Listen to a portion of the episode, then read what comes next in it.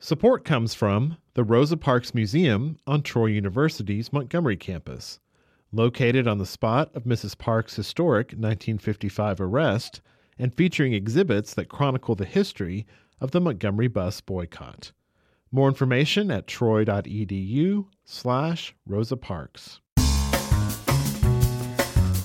From Troy Public Radio, this is the storyline from In Focus, and I'm Carolyn Hutcheson. Acclaimed writer Frye Gaillard joins us by Skype from Mobile to talk about a man he's known for years, former President Jimmy Carter of Plains, Georgia. Frye Gaillard has written about President Carter in his books Prophet from Plains, Jimmy Carter and His Legacy, and With Music and Justice for All, Some Southerners and Their Passions. The Auburn Osher Lifelong Learning Institute will host Frye Gaillard as their visiting writer in residence in September. Frye Gaillard, thank you so much for joining us for the storyline here at In Focus on Troy Public Radio. Well, I'm glad to be with you. I always enjoy our conversations, and we've had quite a few of them over the years. One of my favorite books of yours is With Music and Justice for All Some Southerners and Their Passions. You have a story about Jimmy Carter, what some people have called one of our greatest ex presidents. Give us your take on him because you met him.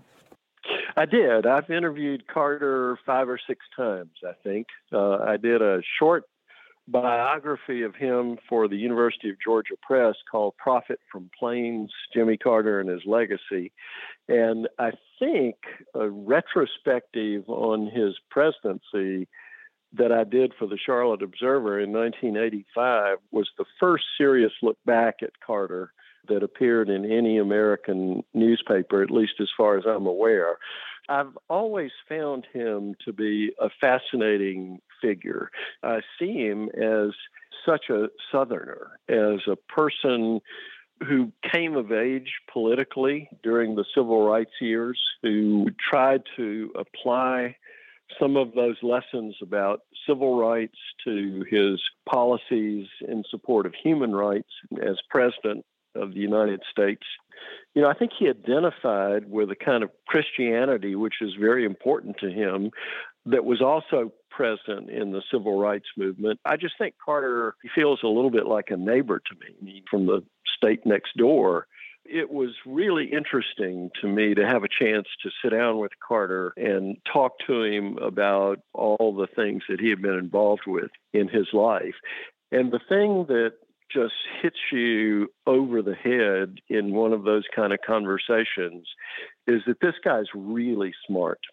He is very articulate and knows exactly what he thinks about so many things and is fearless, stating his opinions about sometimes difficult issues.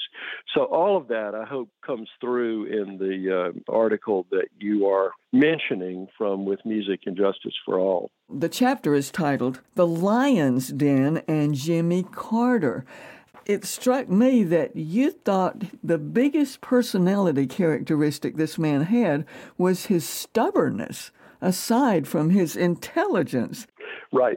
And he wrote this inflammatory book, Palestine Peace, Not Apartheid. Tell me about that. right. Well, you know, he has a deep concern for peace in the Middle East. The Camp David Accords that he helped broker between Israel and Egypt. And Egypt in those days was the most serious military threat against the security of Israel. So Carter sat down in 1978 with Menachem Begin, the prime minister of Israel, and Egyptian President Anwar Sadat, and really kind of stubbornly, I think, to use the word that you picked up on, just would not let them leave those negotiations until they came to some kind of agreement.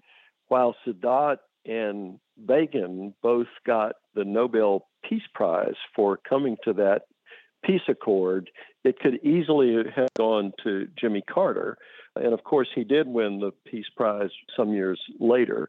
But, you know, when he sets his mind to something, he just won't let it go.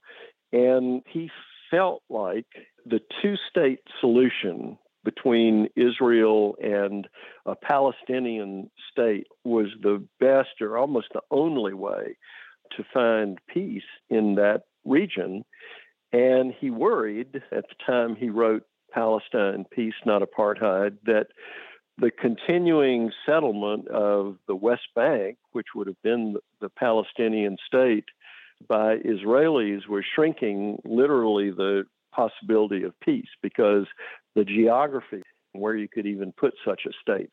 And he thought the alternative to that kind of peace would be Israel having to exert sovereignty over the Palestinian people without them having equal rights, which he feared would just cut the heart out of what Israel was all about. That it would be damaging morally, ethically, politically, divisive within Israel, would be harmful to the Palestinian people also. That was his very stubbornly held view. And even at the risk of offending people, that's what he wrote about.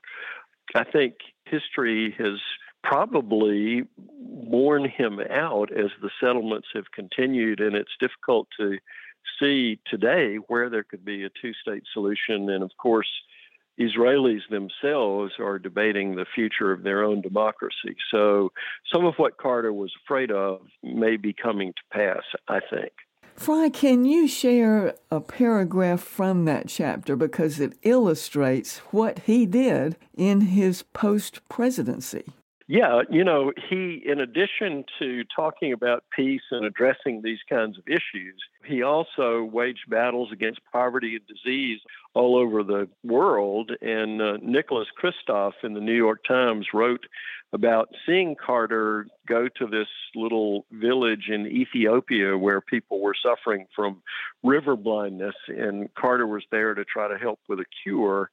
So, this is what I wrote that had always been the primary mission of the Carter Center attacking diseases in the poorest places in the world. And for Carter himself, the relief of that suffering had become part of his definition of human rights the right to be free not only from political oppression, but from the crippling tyranny of sickness. In his column for the New York Times, Kristof praised the results that the Carter Center had achieved. The near eradication, for example, of the guinea worm plague that had inflicted hundreds of villages in Africa. At the end of the day, Kristof concluded this one term president who left office a pariah in his own party will transform the lives of more people in more places over a longer period of time than any other recent president. Let's remind your listeners, Frye, that Prophet from Plains talks about Jimmy Carter and his legacy. That's the title. You know, it expands on these themes. It's not a uh, full length presidential biography, it's more like a shorter, hopefully very accessible, extended profile of a man for whom I had great respect. As we do this interview, he is in hospice we don't know what condition he will be when it airs, but his legacy in this world is huge and decent and I think worthy of profound respect.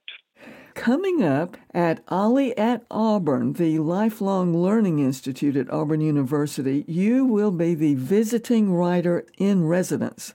And September 7th is a kickoff day. Congratulations on that, Frye, and I want to thank you for joining us for this look back at the presidency of Jimmy Carter. Thanks, Carolyn. Joining us by Skype from Mobile was author Frye Gaillard, visiting writer in residence for OLLI at Auburn in September. Thanks for joining us today for the Storyline book series from In Focus, which is a podcast wherever you get your podcasts. I'm Carolyn Hutcheson, and this is listener supported Troy Public Radio.